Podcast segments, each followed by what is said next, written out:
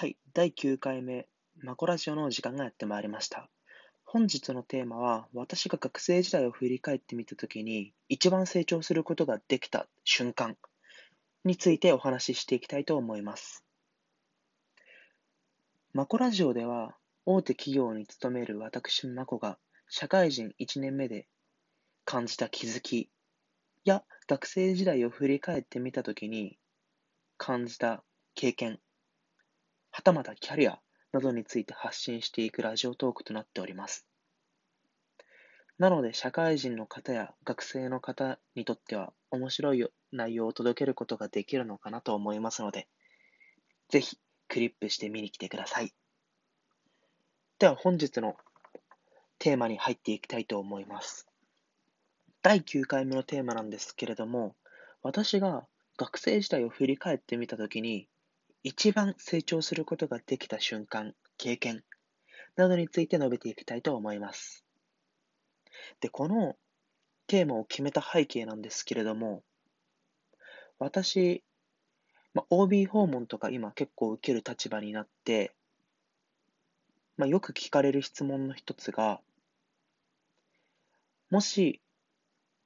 まこさんが学生時代に戻るとするならば、どのようなことをやりたいですか？もしくはどのようなことをやればいいと思いますか？といったような質問を、よく受けるんですよね。なので、意外とこういった話ってニーズがあるのではないのかなと思ったので、このラジオトークでもお話ししようかなと思います。で、この質問の背景としては、まあ、あなたがまあ、社会人の方が、まあ、学生時代やってよかったと思ったことを、まあ、今の学生さんが、まあ、生かしたいといった多分意図が含まれていると思うので、まあ、これにちなんで、今回のテーマは決めて、決めることにしました。では、早速行ってきましょう。で、まず私が学生時代を通して一番成長することができたと思った経験は、もう大学3年生に行っていた人材紹介会社での長期インターンに尽きると思います。これはどういった経験なのかというと、まあ、概要を説明するならば、もうかなり小さいベンチャー企業で、まあ、アルバイトをしていたんですよね。で、期間がなんですけれども、まあ、大学3年生のまあ、夏ぐらいから始めて、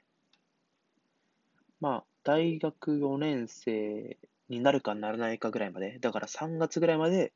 そこの会社では、まあ、長期インターンとして、まあ、アルバイトをしていました。で、そこの会社が、本当学生のアルバイトが私とまあもう一人いたんですけれども、実質まあ私しかいないような状況で、で、社員さんも社長と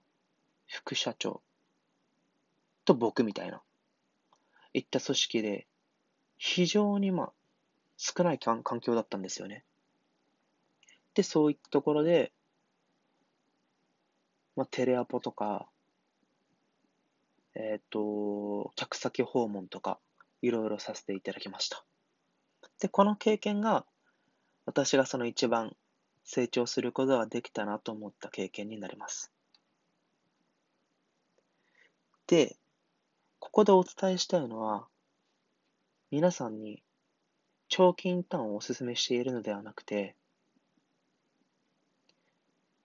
まあ、長期インターンじゃなくても別にいいと思うんですよね。何でも。ただ、僕がその過去を振り返ってなぜ成長することができたのかなと思ったときに、それを結構抽象化していくと、自分が日常生活では決して関わることができないような人と、まあ、関わることができたから成長することができたのかなと思いますね。まず第一点目に。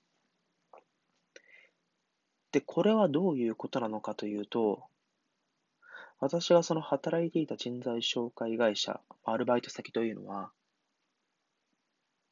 正直言ってしまえば、私よりも、まあ、5、6個上の方、20代後半の方だったんですけれども、そういった方と、まあ、日々、会話をしたり、お仕事を教えてもらったりする立場で、で、その方は、もちろんその企業の、えっと、事業を立ち上げ当初から活躍されている、もうバリバリのビジネスマンの方なんですけれども、そういった年齢層が高くて、プラス、事業を立ち上げたことがある、まあ、ほぼ社長ですね、の方からの、と、関わることっていうのは、まあ、私にとっては、もう異質の存在、まあ、おかしな存在なわけなんですよね。学生時代の私からしてみると。なぜならば、まあ、私がこれまで所属していたコミュニティというのが、同じ大学4年生で、あすみません、大学3年生とか2年生とかで、で、よくて、1個上の先輩とか2個上の先輩が、まあ、多くて。で、仕事内容に関しても、みんな大体大手企業とかを目指して、まあ、順風満々なサラリーマン生活をまあ希望している学生が多いと。で、こういったやっぱ同質なコミュニティにずっと属していると、どうしても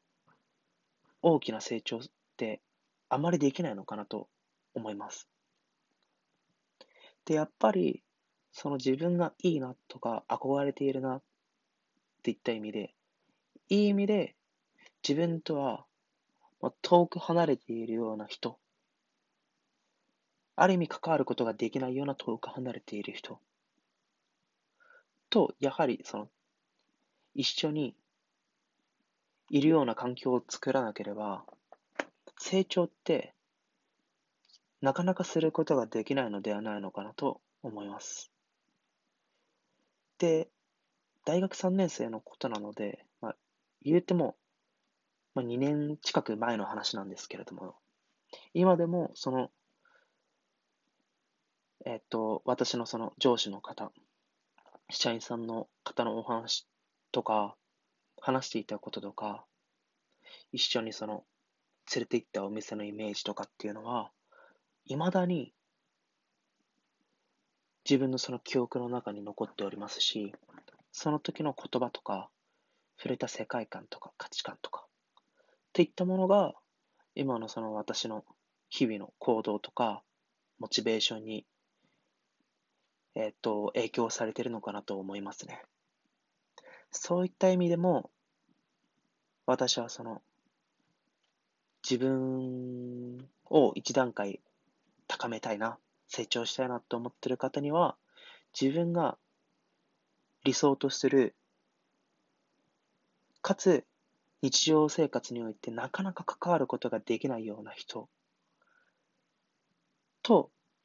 一緒に、えっ、と、関わることができないような人と、まあ、一緒にいられるようなコミュニティとかに入ることが自分が多分ずば抜けて成長するための一つの要素なのかなと思います。で、2点目は、もうかなりその、フルコミットするですね。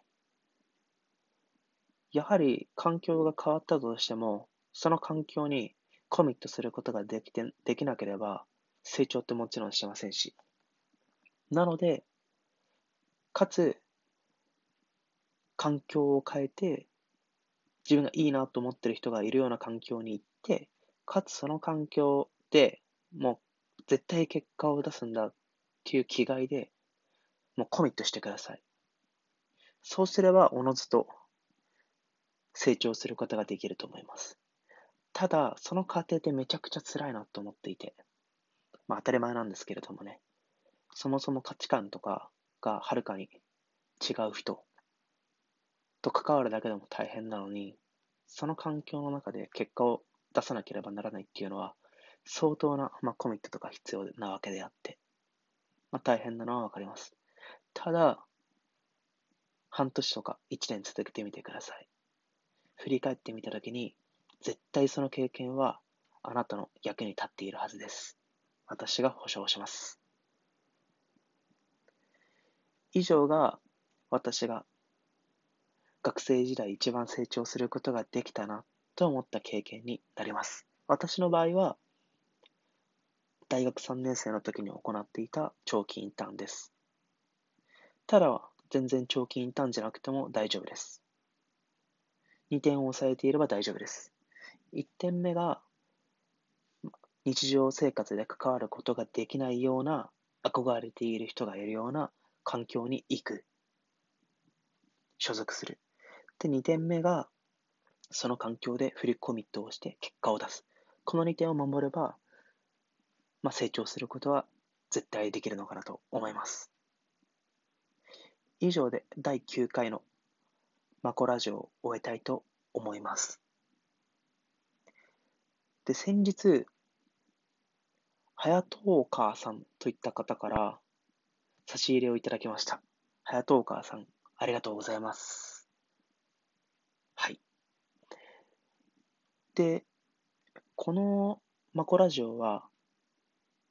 基本毎日更新をしております。だいたい10時以降ですね。から日付が変わるぐらいまで。